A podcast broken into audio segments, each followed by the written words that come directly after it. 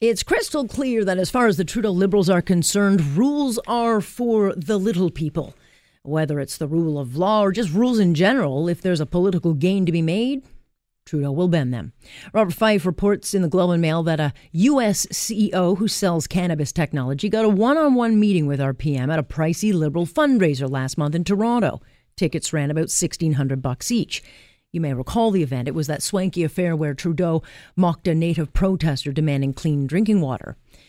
Well, according to Fife, that CEO had a nice little one on one chat with Trudeau that went back to the United States, where he sent out a breathless news release bragging how Trudeau urged him to bring his technology to Canada and even open the door to a one on one meeting with Science and Technology Minister Navdeep Bains.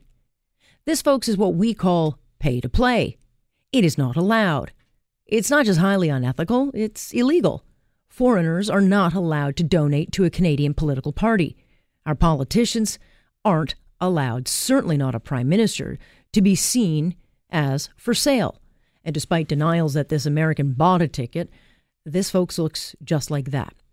And it was the Liberals themselves that put in the legislation in 2016 to stop this very thing after they were caught holding swanky private fundraisers around the same time at senior cabinet ministers' homes. The rules state very clearly that at no time can there be appearance of preferential access to government. Well, when it comes to rules, we have more than enough evidence by now to know that they mean very little to this government. While Trudeau promised to do things differently, what we've ended up with is the same old style of politics, a steady trend of rule breaking, be it SNC, the Aga Khan, or vetting potential judges with their uh, political leanings. Ethics, ethics, nor rules are very high on Trudeau's list. And those in his party who point this out, well, we know what happens to them.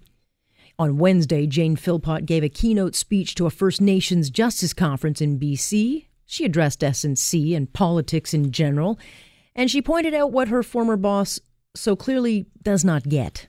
Those critics failed to realize that the way things have always been done may not meet the standard of what Canadians expect from their political leaders.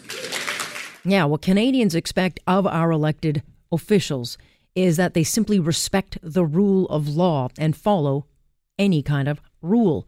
Both Philpott and Jody Wilson Raybould did just that. They lost their job standing up for it while the rest of their colleagues smeared them and then blindly followed their leader. And that leader clearly has no cha- cha- no plans to change his lying ways. And that is my point on point for this Thursday, 25th. I'm Alex Pearson.